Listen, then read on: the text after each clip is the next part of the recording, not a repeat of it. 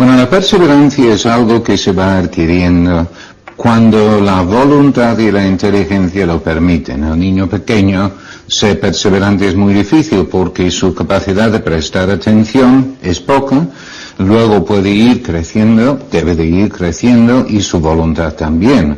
Entonces, que un niño pequeño termina un juego que ha comenzado, pues es un éxito enorme, porque ha durado pues veinte minutos y él después de cinco minutos quería cambiar de actividad. Que un niño pequeño decide que va a arreglar un cajón, unos cajones, y no solo es capaz de sacar todo y dejarlo en el suelo, sino también de volver a ponerlo en el cajón y terminar de ordenarlos, pues ya es una acción de perseverancia. Pero si lo planteamos en sus términos ya más completos, pensando en algún tipo de meta en el futuro, distante en el futuro, entonces encontramos que lo que la perseverancia nos ayuda a hacer es de superar las dificultades externas que hay en el camino hacia esa meta, distracciones, personas que nos invitan a hacer otra cosa, y luego también de superar las dificultades internas que podemos tener también. Esta sensación de comodidad, de pereza o de cansancio, de superar estas dificultades también para la meta. Yo haría tres recomendaciones para ser perseverantes, que se aplique igual a la persona mayor, a que a los hijos, especialmente los adolescentes. Primero, si uno plantea algo importante en la vida, uno logra que el hijo plantee algo importante, lo más probable es que hay que dividirlo en una serie de hitos, en una serie de cuestiones parciales, porque si yo no alcanzo algo, digo, pues mira, ya he llegado aquí, voy a ir ahí. Un autor que va a escribir un libro de ochocientas páginas, lo que no hace es de poner ochocientas páginas en blanco aquí y empezar a escribir.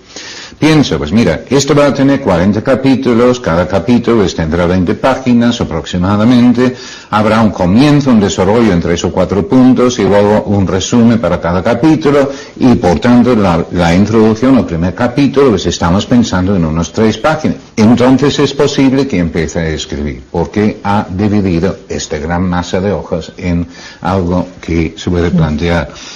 Lo mismo para aprender a tocar la guitarra, para cualquier cosa que requiere tiempo, pues hasta dónde quiero llegar en un plazo razonable. Primera recomendación. Segunda, cuando uno plantea algo importante y novedoso dentro de la propia vida, casi seguro que hay que dejar de hacer otra cosa que también era importante en su momento. La gente que ha empezado a aprender inglés en no sé cuántas veces, pues porque lo añade por encima de todo lo que están haciendo. Entonces, en lugar de esto, uno piensa, ¿qué puedo dejar de hacer para luego dedicar media hora al aprendizaje del inglés? Tengo costumbre de ver las noticias todos los días. Pues voy a dejar de verlos, gano media hora o tres cuartos y así lo dedico al inglés. Ya es posible. Pero la verdad es que casi todo el mundo está bastante ocupado. Hay que pensar en qué hay que dejar de hacer para luego atender a lo que más valor tiene. Y por último lugar, reconocer que cuando uno plantea algún tipo de meta distante, pero que es valioso, algo que vale la pena hacer, va a haber un primer momento de ilusión, ay, estoy animadísimo para hacerlo, y después de eso ya viene el bajón, sí. La curva de la fatiga. Y en este momento, sabiendo que lo más probable es que va a venir, uno tiene que contar con los demás, por eso están los amigos, entre otras cosas, sí. Y para luego ir y animarse conjuntamente y seguir el proceso. Bueno, ya para terminar, ¿cómo podemos conseguir que una persona sea perseverante en todo? Bueno, o en casi todo, porque claro, es muy fácil ser perseverante, por ejemplo, en las clases de judo si a uno le gusta, pero a lo mejor ir a misa los domingos pues no es tan fácil. ¿Cómo conseguimos que esa persona, digamos, extienda esa, esa capacidad de perseverar en todo lo que hace? Bueno, de hecho creo que los tres ayudas que mencioné antes son igual de aplicables a cualquier ámbito dentro de la vida. Vamos a pensar en lo que decía era, por un lado, de dividir la gran meta en una serie de hitos. ¿Mm? Um, pues esto sí es, por ejemplo, la vida de fe, que efectivamente hace falta la perseverancia porque nunca vamos a ser perfectos en la vida, ¿no? Sí. Aunque la gran meta es de ser uno con Dios, ¿no? En otras palabras, santificarse, pues entonces de ser uno con Dios nunca lo vamos a lograr, o lo logramos en parte, ¿no?